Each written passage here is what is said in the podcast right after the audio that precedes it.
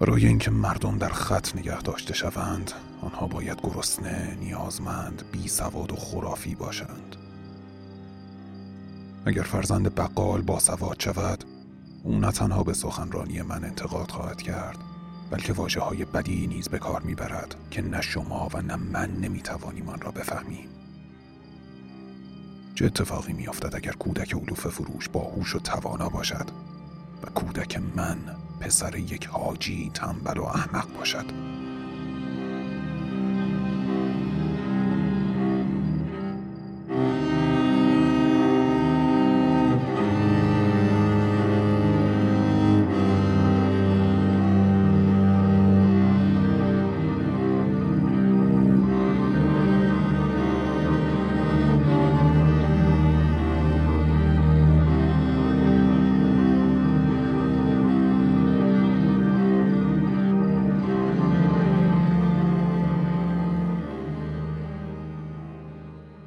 قسمت سوم هنرمند متعهد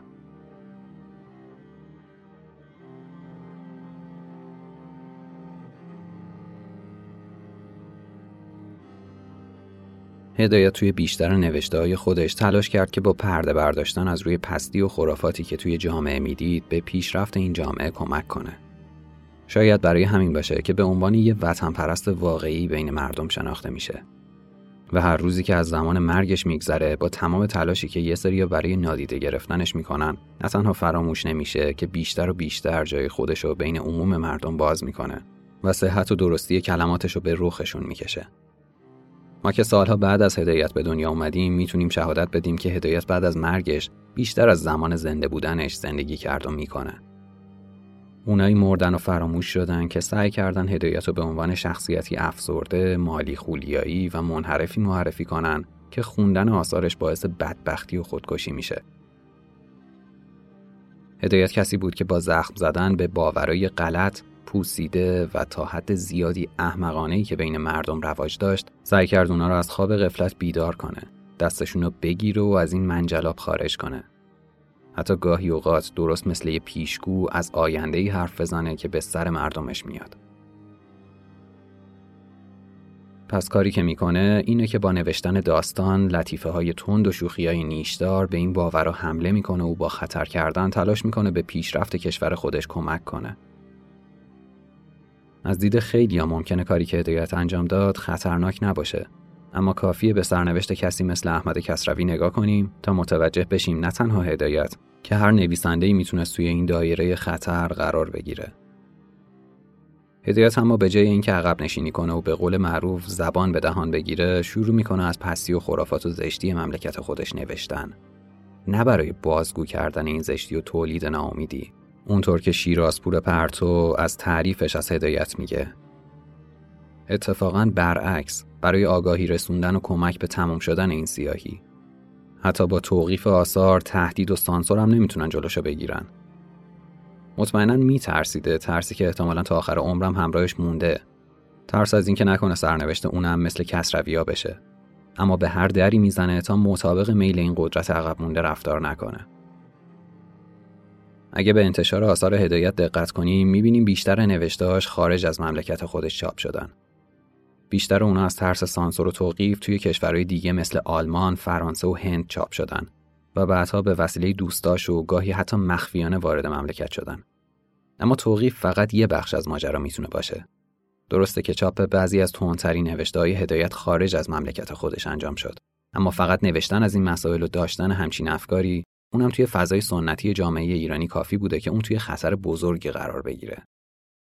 خطراتی که برای شخصی با نفوذ خانوادگی خاندان هدایت در عین حال که ممکن بود اثر کمتری داشته باشه اما قطعا بیشتر به چشم می اومده. ولی خب ما در مورد شخصیتی صحبت می کنیم که با چشم پوشی از تمام جایگاه هایی که می‌تونست داشته باشه ترجیح داد یک کارمند ساده و توی بیشتر مواقع بیکار و بیپول باشه.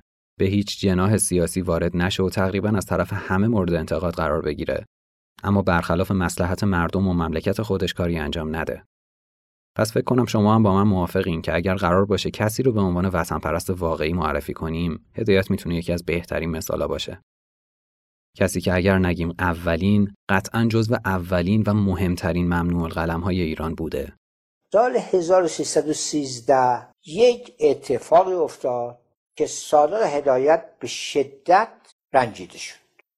بدین معنی که یک کتابی رو چاپ کردن که علی اصغر حکمت که خود را ادیب بزرگی می‌دانست و وزیر فرهنگ هم بود. یعنی در این حال یک مقام سیاسی هم داشت. ایشون اصلا رسما از صادق هدایت شکایت کرد. صادق هدایت رو خواستن به تأمینات.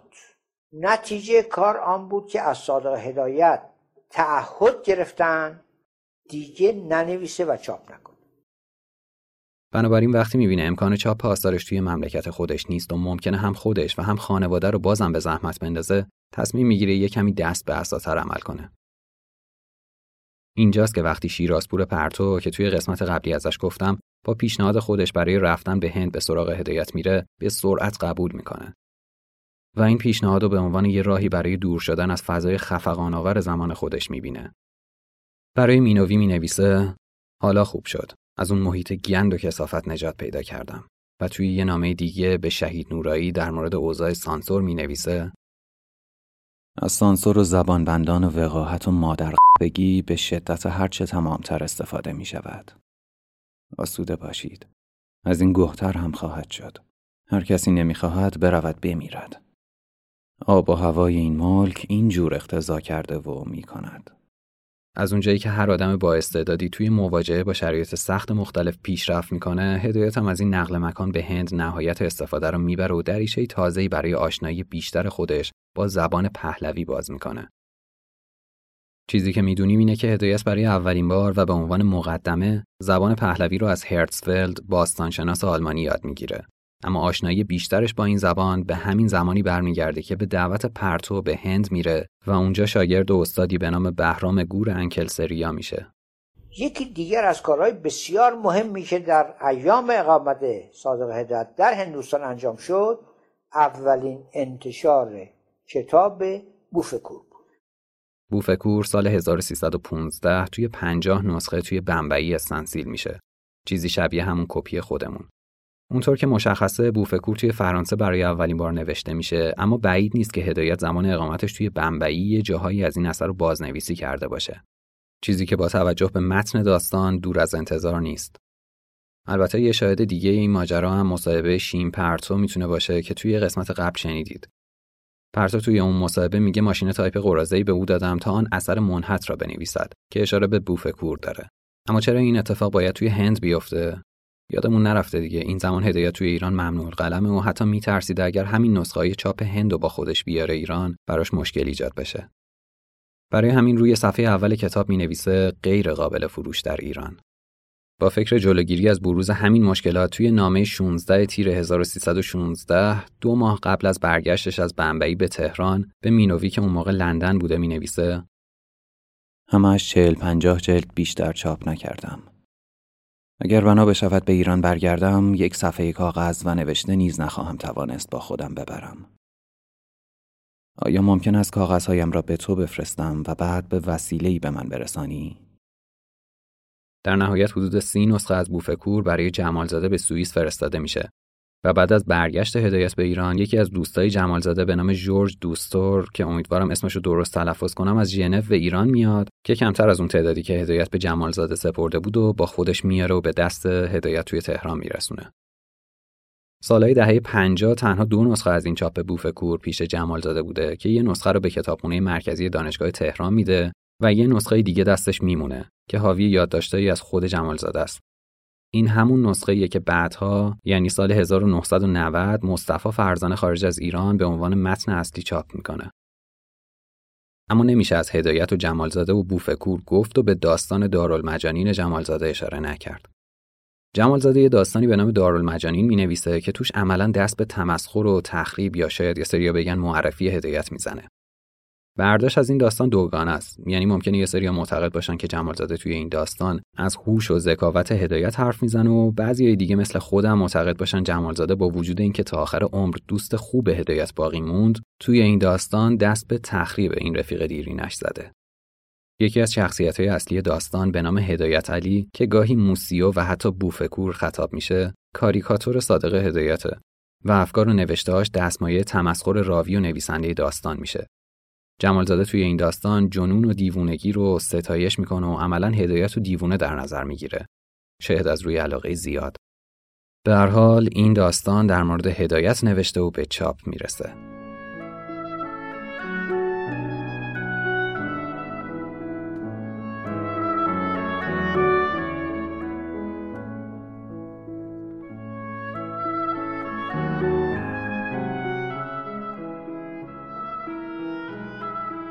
فرزانه در مورد بوفکور می نویسه در واقع بعد از مرگ هدایت است که نویسندگان و منتقدینی درباره بوفکور مقاله و رساله و کتاب نوشتند. وگرنه آنچه در دوران حیات هدایت نوشته شده، بحث و بررسی کلی مجموع آثار او و ضمناً گاهی اشاره های مبهمی به بوفکور است.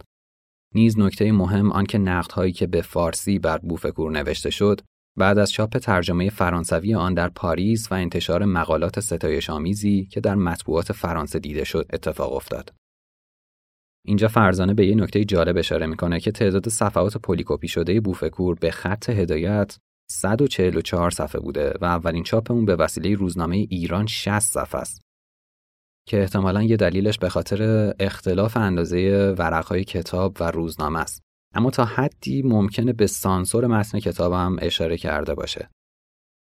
بعد ادامه میده ناشر فرانسوی کتاب جوز کورتی خود شاعر و پژوهشگر ادبیات از نوع دیگر بود. کورتی هر کتابی را چاپ نمی کرد. در انتخاب خود سختگیر بود و به جای اینکه مانند اکثر ناشرین به دنبال نویسنده نامدار و کتابهای پرفروش برود، کیفیت اثر را در نظر می گرفت و به درآمد ناچیز قانع بود. نیز به علت همین سختگیری در انتخاب آثار مشتریانش بیشتر نویسندگان، ادبا، منتقدین و مخصوصا کسانی بودند که به دنبال نوشته های پرارزش می رفتند.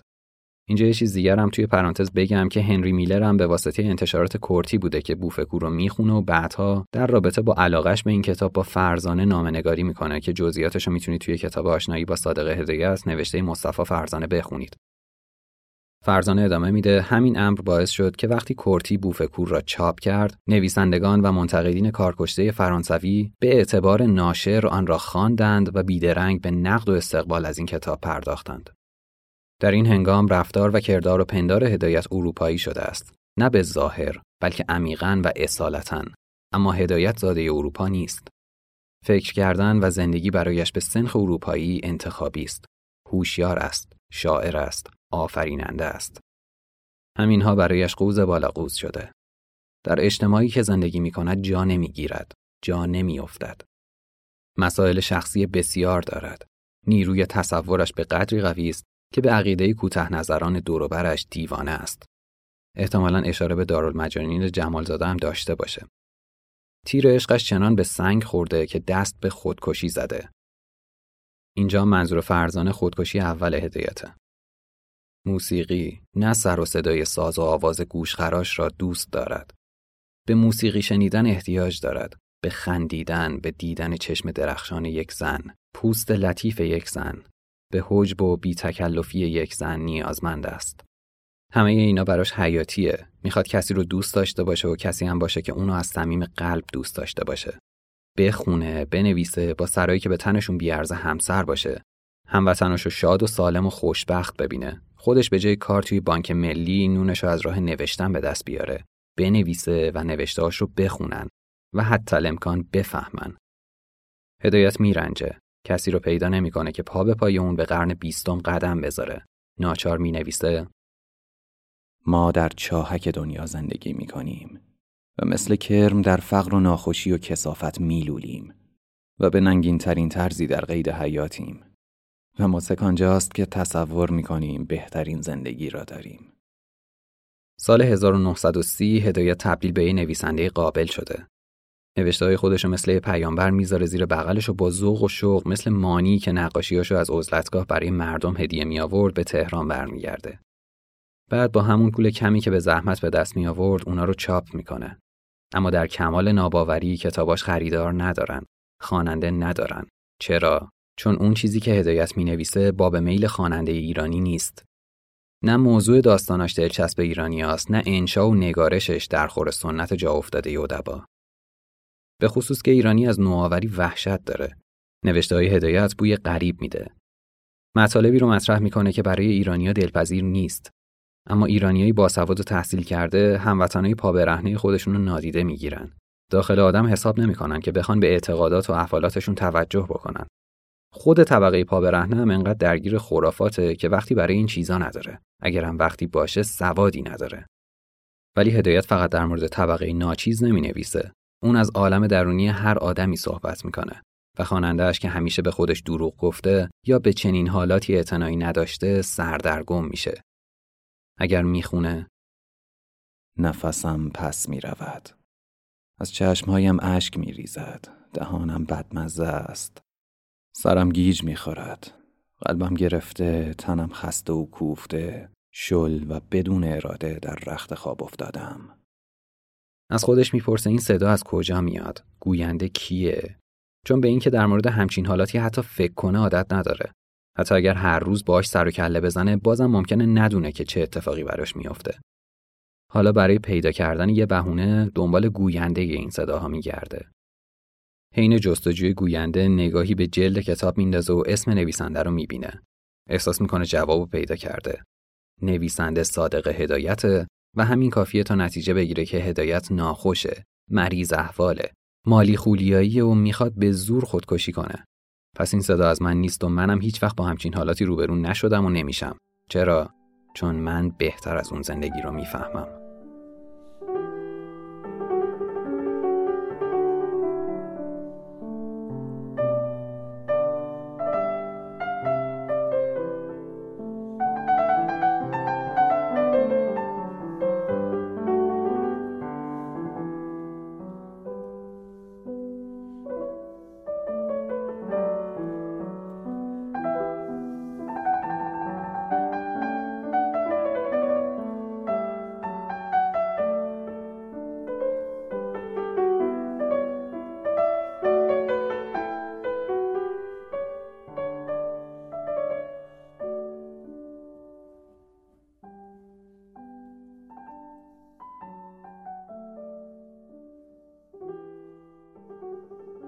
در زندگی زخمهایی هست که مثل خوره روح را آهسته در انزوا می‌خورد و میتراشد.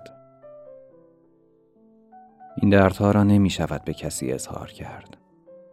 چون عموما عادت دارند که این دردهای باور نکردنی را جزو اتفاقات و پیشامدهای نادر و عجیب بشمارند. و اگر کسی بگوید یا بنویسد مردم بر سبیل عقاید جاری و عقاید خودشان سعی می کنند آن را با لبخند شکاک و تمسخرآمیز تلقی بکنند. زیرا بشر هنوز چاره و دوایی برایش پیدا نکرده و تنها داروی آن فراموشی به توسط شراب و خواب مصنوعی به وسیله افیون و مواد مخدر است. ولی افسوس که تأثیر این گونه داروها موقت است. به جای تسکین پس از مدتی بر شدت درد می افزاید.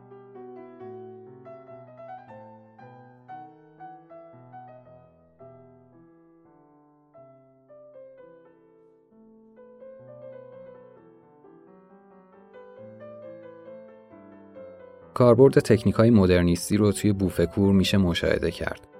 مثل تاثیر سمبولیستای اواخر قرن 19 فرانسه و سورئالیستای اوایل قرن 20 اروپا که توی ادبیات و نقاشی تاثیر زیادی گذاشتن. اما شاید پررنگتر از همه بشه از نقشی که سینمای اکسپرسیونیست در زمان اقامت اون توی اروپا روی افکار و دیدگاه هدایت داشت اسم برد. این داستان منظورم بوفکوره و حتی خود هدایت قطعا تحت تاثیر این فیلم ها بودن اگرچه که موضوع بوفکور کاملا اصیله همه بر اصالت این اثر انگوش گذاشتن.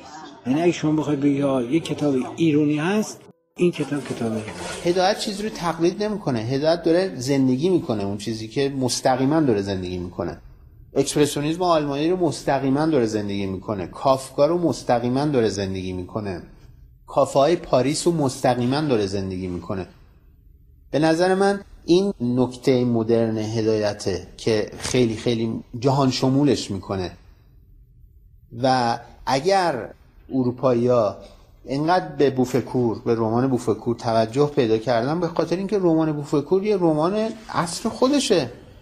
عین رمان پروست عین رمان موزیل عین رمان هرمان بروخ عین رمان توماس من فاوست توماس من کوه جادوی توماس من رمان بوفکور یک رمان قرن بیستمیه جامعه روشنفکری ایران از هر طیف و گروهی که بودن به تقلید از غرب به ویژه فرانسویا شروع به گرد همایی کوچیکی توی کافای تهران که اون زمان یه دفعه تعدادشون هم زیاد شده بود می‌کنن. هدایت هم مثل باقی دوستای خودش به این کافه نشینی به چشم پاتوقی برای دیدار با دوستای خودش و گفتگو در مورد مسائل مختلفی نگاه می‌کنه. بازم به عنوان کسی که لابلای این دسته و گروه ها رفت آمد می‌کنه تا از نزدیک بتونه باهاشون در ارتباط باشه و اونا رو بشناسه. کافهایی که هر کدومشون میزبان جمع خاصی از طیف روشنفکرای وابسته و غیر وابسته به حکومت مستقر بودن. همه اینا میشن پاتوق هدایت و دوست داشت. که البته همونطور که میشه حد زد مهمترینشون حزب توده و روشنفکرای وابسته به این حزب می‌شدن. حالا اینکه رو به واسطه دوستای نزدیک خودش و البته همنشینی و گاهی هم نظری با این حزب جزوی از حزب توده حتی برای یه مدت کوتاهی بخوایم در نظر بگیریم اشتباهه. هدایت اونطور که مشخصه هوشیارتر از این حرفا بوده که خودشو وابسته به حزب و جناهی بکنه و در نتیجه آزادی عمل خودشو از دست بده. اون بیشتر نقش کسی رو توی این اجتماع بازی می‌کنه که به دنبال رسیدن به جواب سوالات خودشه. پس نزدیکی به حزب توده بیشتر براش می‌تونست حکم شناخت دست اول اونا رو به عنوان جریان سیاسی مهم زمان خودش بازی کنه. در نهایت هم به قول رامین جهان بگلو هدایت رو توی این ایام کافه نشینی میشه به عنوان پرسزن مدرنیته در نظر گرفت. کسی که تونسته جوهر مدرنیته رو درک کنه و حالا که به ایران برگشته توی محافل مختلفی که به نوعی با این دنیا در ارتباط خودش رو جا بندازه. در ابتدای خیال زار نو یه کافه ای بود. زمان رضاشاه رو دارم عرض می‌کنم زمان رضاشاه یه کافه ای بود به نام روزنوار می‌گفتن و در اونجا روشنفکران چپ که بخواستم دیگر ببینن در اونجا می‌رفتن. به اصطلاح می نشستن و این تیپ به اصطلاح نوشین و هدایت و آشنایی اینها با دکتر ایرانی در اون کافه روزنوار انجام گرفته بود. با علوی و اینا اونجا جمع می شدن. موقعی که متفقین آمدند و ما آزاد شدیم اون روزنوار بسته شده بود. جای اون ره کافه فردوسی گرفته بود که توی وسط اسلامبول بود و هدایت هم اونجا بود. این نوع روشنفکری کافه نشین رو که در دهه 20 باب شده بود بر اساس روشنفکری فرانسوی اینها به وجود آورده بودن و اونطور که فریدون هویدا در یک نوشته بسیار خوبی توصیف می‌کنه اونجا رو جایگاه هدایت در این کافه روزنوار و بعدا توی کافه فردوس جایگاه بسیار مشخصی است. یعنی اینکه چه روشنفکران حزب توده که اکثریت داشتن چه روشنفکران نظام یا بقیه افراد به شدت تحت تأثیر هدایت بودند به گونه ای که ازش می ترسیدن. جهانگیر هدایت در مورد عموی خودش میگه صادق هدایت یک انسانی بود که به عقیده بنده در یک زمان غیر متعارفی در یک مکان غیر متعارفی اصلا به وجود اومد. یعنی او نباید در ایران زاده می‌شد نباید به زبان فارسی مطالبش رو مینوشت و نباید یه چنین زندگی می داشت او خیلی لیاقتش بیش از این بود. در مورد این گفته جهانگیر هدایت اینکه هدایت نباید به زبان فارسی صحبت می‌کرده لازم یه کمی درست به ماجرا نگاه کنیم. یادم چند وقت پیش آقای سرکوهی توی برنامه عمیقا مخالف این بود که هدایت و نویسنده جهانی بدونیم. استدلالشون هم این بود که هدایت کارهای خوبی داشته اما در نهایت چیزی به ادبیات جهان اضافه نکرده که نداشته باشه. دلیلشون هم برای این ادعا این بود که نه مقاله های زیادی در مورد آثار هدایت نوشته شده و نه این آثار مورد نقد افراد پرنفوذ ادبیات قرار گرفتن که خب با توجه به مقالات زیادی که در مورد آثار هدایت به ویژه بوفکور نوشته شده و البته خود این اثر که به زبانهای مختلفی ترجمه شده با این حرف نمیشه موافق بود اما اگر بخوایم با این نظر موافق باشیم باید ببینیم چی باعث شده که هدایت اینطور برای منتقدا و ناشرای خارجی گمنام بمونه. شاید بشه اول از همه به زبان فارسی هدایت اشاره کرد. ترجمه‌هایی که از آثار هدایت منتشر شدن حتی بهترین اونا مطمئنا نمی‌تونستن مثل خود نوشته ها به زبان فارسی مفاهیم، نیش و کنایه ها، تننازی ها و مسائل فرهنگی ایرانی رو برای خواننده خارجی زبان بازگو کنه. برای اینکه مثالی بزنم یاد رمان در جستجوی زمان از دست رفته مارسل پروست افتادم که انقدر تکه کلام و ضرب المثل به زبان فرانسه و انگلیسی اضافه کرد که تبدیل به فرهنگ آمیانشون شد اما وقتی این کتاب رو به فارسی می‌خونیم با وجود اینکه زیبا و پرمفهومه خبری از این قسمت ها نمی‌بینیم. به دو دلیل. یکی اینکه احتمالا ترجمه مناسب نیست و دوم اینکه ممکنه با وجود ترجمه مناسب تر این قسمت ها برای ما فارسی زبونا معنایی که برای فرانسوی و انگلیسی ها داره رو نداشته باشه. اما خب تاثیر جامعه ما ایرانیا به اندازه انگلیسی ها و فرانسوی ها نیست که بتونن این آثار خودشونو به دنیا نشون بدن. اینجا یه چیزی رو توی پرانتز بگم که منظور من از تاثیر جامعه ایرانی این نیست که ما فرهنگ نداریم و از این حرفا. هیچ کس توی دنیا نمی‌تونه منکر فرهنگ و هنر ایرانی بشه. منظور من نفوذ جامعه معاصر ایرانیه که هیچ ارتباطی با فرهنگ نداره. حالا برگردیم به ادامه چیزی که می‌گفتم. در نهایت به نظرم اینکه ما اونطور که باید و شاید متوجه ریزکاریای رمان مارسل پروست نمیشیم دلیلی بر بزرگ نبودن و جهانی نبودن رمان نمیشه. و البته از شانس خوب مارسل پروست این رمان به زبانی منتشر شد که خواننده عام بعد از اینکه منتقدای زیادی این اثر رو رد کردن به اهمیت اثر پی بردن. همینجا هم بود که توجه به اثر بیشتر و بیشتر شد در موردش نقدهای زیادی در اومد و کلی در موردش بحث شد. شانسی که هدایت در مورد بوفکور و بسیاری از داستانهای کوتاه خودش نداشت که هیچ حتی با تنگ نظری جامعه روشنفکری ایرانی هم مواجه شد. برای مثال فرزانه توی کتاب خودش به ماجرایی اشاره می‌کنه که روژه لسکو وقتی برای آشنایی با هدایت به سفارت ایران توی پاریس مراجعه می‌کنه با تمسخر هدایت از طرف مقامای ایرانی روبرو میشه. افرادی که هدایت و موقع معرفی به روژلسکو اون پسر خطاب می‌کردن. چیزی که بعدها هم به اشکال مختلف باش روبرو شد و ازشون دلخور بود. نکته دیگه این که هدایت با وجود زندگی توی فرانسه بازم جزوی از اون فرهنگ به حساب نمیومد چیزی که مطمئنا برای خودش هم خیلی سخت بوده. فرض کنید کسی مثل سارتر و دوبوار هر شب توی کافه های پاریسی عده رو دور خودشون جمع می‌کردن و به شکلی یکی از مهمترین حلقه‌های روشنفکری پاریس و شاید تمام اروپا رو تشکیل می‌دادن بودن توی همین حلقه باعث می‌شد هنرمنده و نویسنده بزرگ به هم معرفی بشن و با آثار همدیگه آشنا بشن و این آثار رو به مخاطبای خودشون معرفی کنن. اونم کجا؟ توی پاریس قرن بیستم. نقطه مقابل کافنشینی هدایت اونطور که بشه اسمش رو حلقه روشنفکری گذاشت فقط توی تهران به طور مستمر اتفاق میافتاد. کافنشینی که در نهایت منجر به تشکیل گروهی به نام ربعه شد. یک دوره هدایت و بزرگ علوی و فرزاد گرداننده این روزنامه افسانه میشه. در همون ماهایی که طول می‌کشه هدایت اونجا یکی دو تا از نویسندگان فرانسوی رو ترجمه می‌کنه. یکی دو تا از داستانهای خودش رو اونجا به چاپ میرسونه. فرزاد ترجمه ادگار آلمپور رو اونجا چاپ می‌کنه. اولین داستان کوتاه بزرگ علوی اونجا چاپ میشه. ربع اسم جعلی است که مسعود فرزاد درست کرد. برای یک گروه چهار نفری که عبارت بودند از مینوی و بزرگ علوی و فرزاد و هدایت. در مقابل یک گروه هفت نفری دیگری که اون گروه هفت نفری همه از اون طیف به اصطلاح ادبا و علم محققین تجددخواه بودن. مثل اقبال و نفیسی و نمی‌دونم رشید یاسمی و غیره و غیره. از کافنشینی و گروهی به نام ربعه گفتم. ربعه کمابیش با هدف تمسخر ادبای رسمی شکل گرفت. همونا که خواننده‌های زیادی داشتن و از غذا مورد توجه حکومت هم بودن شاید به این خاطر که زیاد با حکومت کاری نداشتن همیشه داریم از این افرادی که یا خونسا عمل می‌کنن یا کاملا به ابزار تبلیغاتی حاکمیت تبدیل میشن که اون موقع هم بودن ربعه یه واژه تقلیدی عربی به معنای گروه چهار نفر است.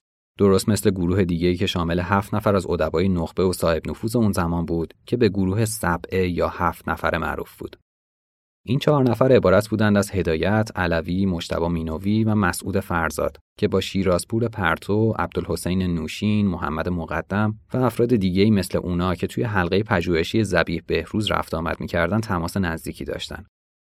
گروه ربعه و افرادی که بهشون نزدیک بودن ذهنیت مدرن و موضع انتقادی در مورد ادبای رسمی گروه سبعه داشتن هم به خاطر تفکر سنتگرا و دید کلاسیک اونا که به اسم فسیل شناسی و نبش قبر مسخره می‌شد و هم به خاطر سربراهی و مدارایی که با حکومت داشتن دستمایه نقد و ریشخند گروه ربعه بودن. اما اگر شکلگیری گروه ربعه بیشتر برای دست انداختن گروه سبعه بوده باشه ادامه این گروه دستاوردهایی به مراتب بیشتر از تمسخر رقیب براشون به همراه داشت بزرگ علوی توی خاطرات خود شرح مفصلی از این گروه میده که توی بخشی از اون می‌نویسه مسعود فرزاد برادرزن سعید نفیسی بود و گاهی برای اینکه خودی نشان بدهد به خانه شوهر خواهرش می‌رفت. هر هفته آنجا فاضلان و سردمداران ادب جمع می شدند. فرزاد ما را هم همراه خود می برد. ما جوجه نویسندگان تازه از تخم درآمده می‌خواستیم سری توی سرها در بیاوریم. ما چهار نفر بودیم و آنها هفت نفر. آنها را ادبای سبعه می نامیدند. شمع مجلس ما صادق هدایت بود. روزی مسعود فرزاد به شوخی گفت اگر آنها ادبای سبعه هستند ما هم ادبای ربعه هستیم. گفتم آخر ربعه که معنی ندارد. گفت عوضش قافیه دارد. دیگر معنی لازم نیست. گروه ربعه تقریبا هر روز توی کافه جاله توی خیابون لالزار با هم قرار میذاشتن. و چند ساعتی رو با صحبت درباره ادبیات، فلسفه و روانشناسی و صحبت در مورد فیلم های اکسپرسیونیستی میگذروندند. بعدها همکاری هم توی زمینه تعلیف و انتشار اتفاق افتاد که هسته اصلی این تعلیفات همونطور که میشه حد زد هدایت بود. هدایت و فرزاد توی نوشتن قضیه های تنظامیزی که در نهایت تحت عنوان وق وق صاحب منتشر شد با هم همکاری داشتند. بعد هدایت و مینوی نمایشنامه مازیا رو نوشتن با ذکر این نکته که مقدمه طولانی کار نوشته مینوی بود. همکاری هدایت، علوی و پرتو هم به سه داستان کوتاه توی کتاب انیران ختم شد که مضمونی تاریخی و ناسیونالیستی داشت. یه نکته که برای خودم جالبه همکاری آندره سوروفگین که امیدوارم اسمش رو درست تلفظ کرده باشم با گروه رب است.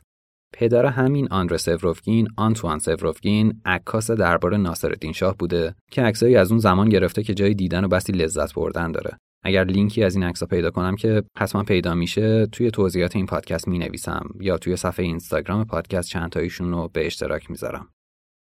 بعدها همین آندره سوروفگین با نام هنری درویش پرورده ایران توی جشن فردوسی شرکت می‌کنه جایی که هدایت در کمال ناباوری قایب و دعوت نشده که مفصل بهش می‌پردازم.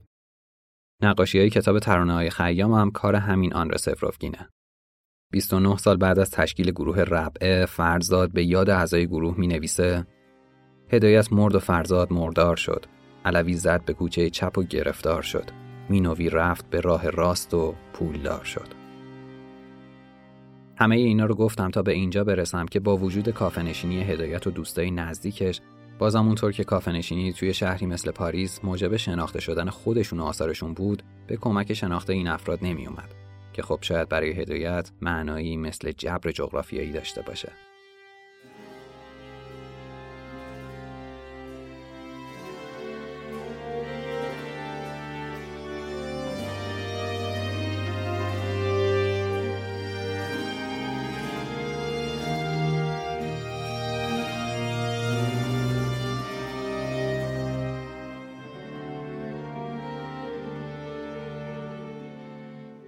رحمت مصطفوی درباره حاجی آقا می نویسه قبل از هر چیز معلوم نیست که از لحاظ شکل ادبی چه نامی باید به حاجی آقا داد.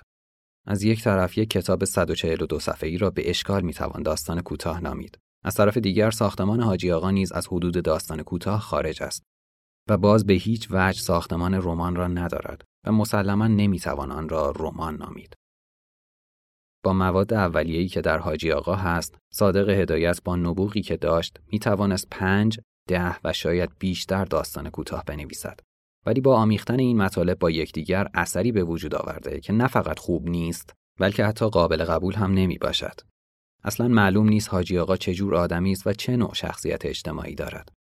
شاید اشتباه هدایت از اینجا ناشی شده که خواسته است همه معایب و مفاسد اجتماعی ایران را در یک نفر متمرکز و متراکم کند. غافل از اینکه چنین چیزی نمی شود.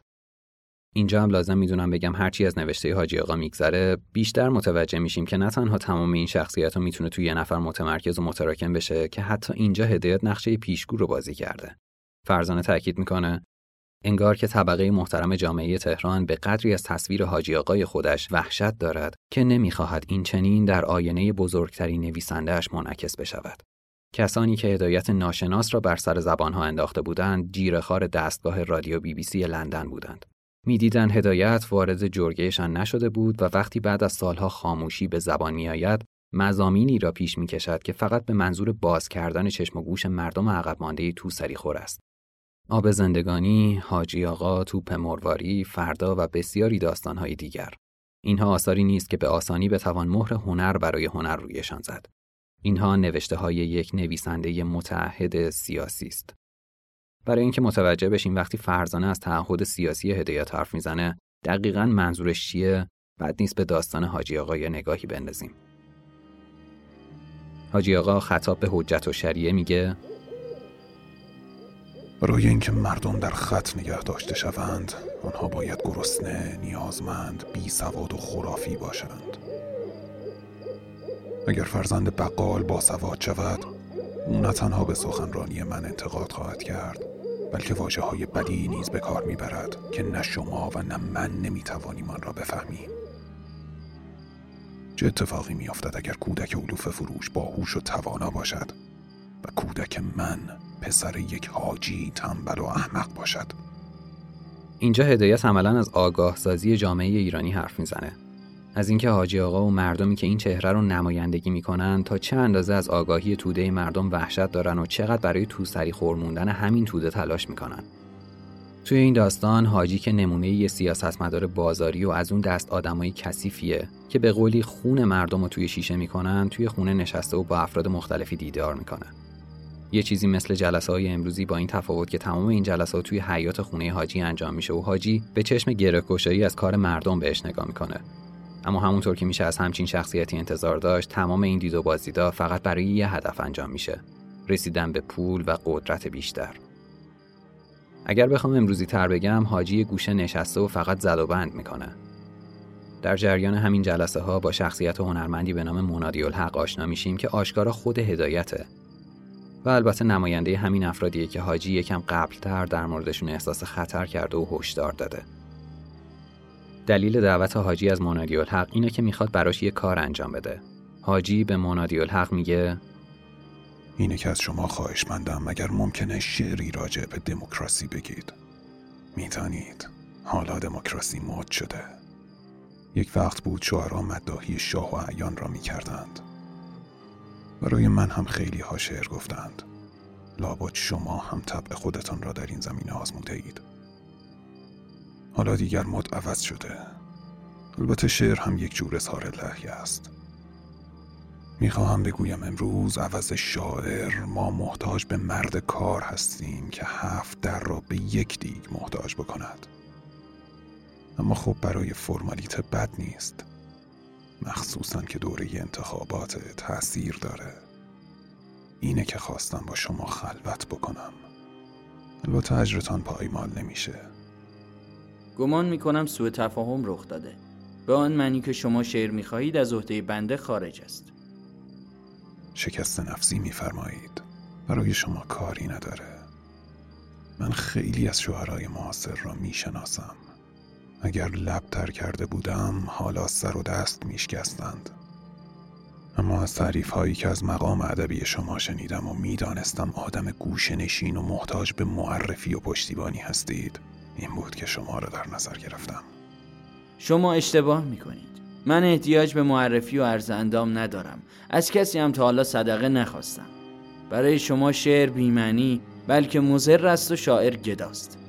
فقط دوزها و سردمداران و گردنگیرها و قاچاقچیها عاقل و باهوشند و کار آنها در جامعه ارزش دارد. شما هم از همین جامعه هستید. گیرم دزد بی ارزه حق با شماست.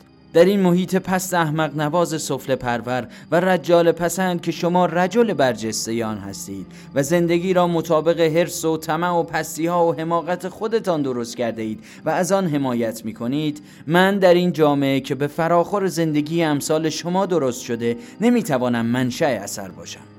وجودم عاطل و باطل است چون شاعرهای شما باید مثل خودتان باشند. اما افتخار می کنم که در این چاهک خلک به قول خودتان درست کرده اید و همه چیز با سنگ دوزها و ترارها و جاسوسها سنجیده می شود و لغات مفهوم و معانی خود را گم کرده در این چاهک هیچ کارم. توی این چاهک فقط شماها حق دارید که بخورید و کلفت بشوید. این چاهک به شما ارزانی. اما من محکومم که از گند شما خفه بشوم. آیا شاعر گدا و متملق است؟ یا شما که دائما دنبال جامعه موس موس می کنید و کلاه مردم را بر می دارید و به وسیله عوام فریبی از آنها گدایی می کنید حق با شماست. حق با شماست که به این ملت فوش می دهید تحقیرش می کنید و مخصوصا لختش می کنید ملت اگر غیرت داشت امثال شما را سر به نیست کرده بود. ملتی که سرنوشتش به دست احرازل و حرف دهنت را بفهم. به من جسارت می‌کنی؟ از دهن سگ دریا نجس نمیشه.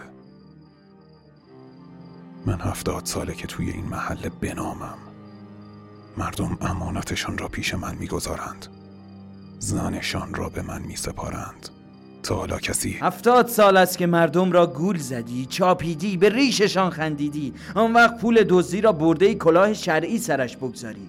دور سنگ سیاه لیلی کردی. هفتا ریگ انداختی و گوسفند کشتی. این نمایش تمام فداکاری توست. اما چرا مردم پولشان را به تو می سپارند؟ برای این است که پول پول را می کشد از صبح مثل انکبوت تار می تنی دوزها و گردنگیرها و قاچاقچی ها را به سوی خودت می کشی کارت کلاهبرداری و شیادی است.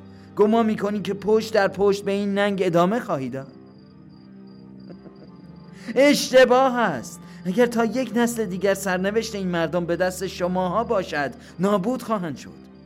اگر دور خودتان دیوار چین هم بکشید دنیا به سرعت عوض می شود. شماها کبکوار سر خودتان را زیر برف قایم کردید. بر فرض که ما نشان ندهیم که حق حیات داریم. دیگران به آسانی جای ما را خواهند گرفت. آن وقت خدا حافظ آجی آقا و بساتش. اما آسوده باش.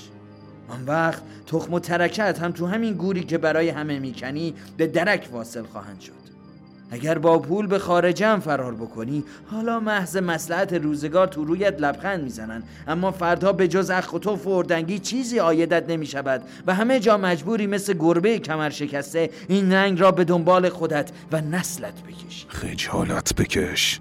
خفه شو وقتی که آدم سر چاهک حاجی آقاها نشسته از مگس های آنجا خجالت نمی کشد موجوداتی قابل احترام هستند که کارشان به اینجا نکشیده باشد. به تربت مرحوم ابوی قسم مگر زمان شاه شهید.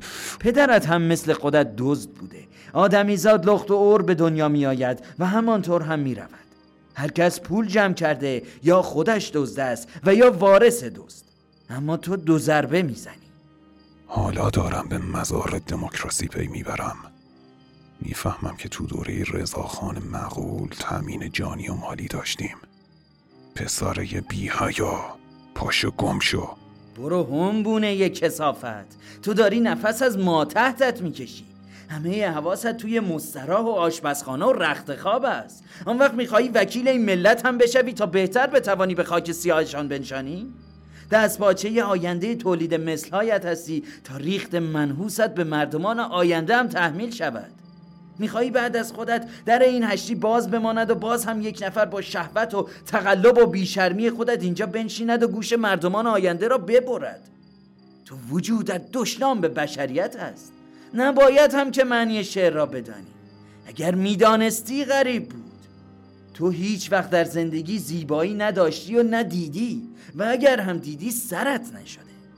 یک چشمانداز زیبا هرگز تو را نگرفته. یه صورت قشنگ یا موسیقی دلنواز تو را تکان نداده و کلام موزون و فکر عالی هرگز به قلبت اثر نکرده. تو تنها اسیر شکم و زیر شکمت هستی. هرس می‌زنی که این زندگی ننگینی که داری را در زمان و مکان طولانی تر بکنی. از کرم از خوک هم پستری. تو پستی را با شیر مادرت مکیدی. کدام خوک جان و مال همجنس خودش را به بازیچه گرفته یا پول آنها را اندوخته یا خوراک و دوای آنها را احتکار کرده؟ تو خون هزاران بیگناه را از صبح تا شام مثل زالو میمکی و کیف می‌کنی اسم خودت را سیاستمدار و عیان گذاشتی؟ این محیط پست ننگین هم امثال تو را میپسندد و از تو تقویت می‌کند و قوانین جهنمی این اجتماع فقط برای دفاع از منافع خوکهای جهنمی افسار گسیخته مثل تو درست شده و میدان اسب تازی را به شما داده. توف به محیطی که تو را پرورش کرده. اگر لیاقت اخ و توف را داشته باشد. به قدر یک خوک به قدر یک میکروب تاون در دنیا زندگی تو معنی ندارد. هر روزی که سه چهار هزار تومان بیشتر دزدیدی آن روز را جشن می‌گیری. با وجودی که رو به مرگی و از درد پیچ و تاب می‌خوری باز هم دست بردار نیستی. طرفداری از دموکراسی می‌کنی برای اینکه دوا و غذای مردم را احتکار بکنی. حتی از احتکار واجبی هم روگردان نیستی. میدانی توبه گرگ مرگ است. آسوده باش. من دیگر حرفه شاعری را طلاق دادم بزرگترین و عالیترین شعر در زندگی من از بین بردن تو و امثال توست که صدها هزار نفر را محکوم به مرگ و بدبختی می‌کنید و رجز می‌خوانید. گورچنهای بیشرف.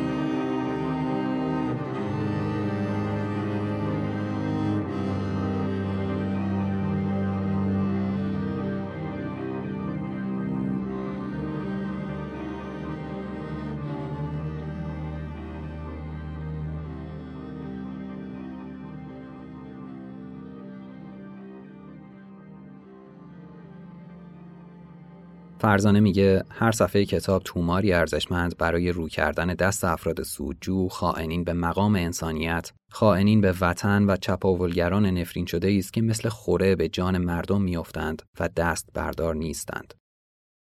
در حاجی آقا هدایت بیرحمانه هموطنانش را از بزرگ و کوچک به باد دشنام کشیده است. در واقع فهاشی نویسنده از فوشهای چارواداری علوی خانم تندتر است. فحش در دهان علوی خانم حرف یومی محسوب می شود. ولی حتاکی هدایت به طبقات مختلف جامعه ایرانی حساب شده تر و معتبرتر است. قاعدتا نویسنده چنین کتابی میبایست دشمن شماره یک جامعه ایرانی معرفی می‌شد. تا وقتی که اندیشمند و روشنفکر و هنرمند در عالم هپروت به سر می‌برد قدر و منزلت دارد. با او مثل یک گربه رفتار می کنند. نوازشش می دهند. به مهمانی می برند. نطخ می کند. جایزه می گیرد. در مجامع بین المللی و ملی شرکت می کند.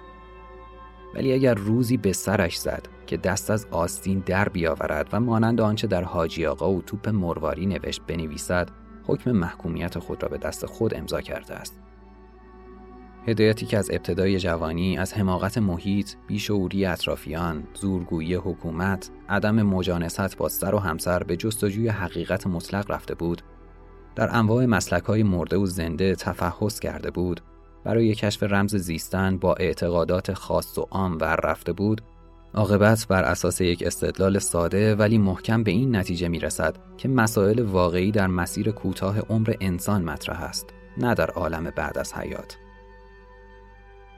در همین عالم دون است که آدمها را خر می کنند، کور و کر می کنند، سوارشان می شوند، برایشان قلدر می تراشند، ازشان بار می کشند و در نهایت به سمت دنیای نیستی حلشان می دهند. اما ارباب های سواره هم هوشمند نیستند، موزیند، از بس در پی تحمیق ملل تو خور بودند خودشان نیز در تاریکی آفریده خودشان دست و پا می‌زنند زندانبان هم در راهروهای حجره های مرگبار قدم می‌زند. زندگی او هم مثل اسیر و بردهش موهوم است.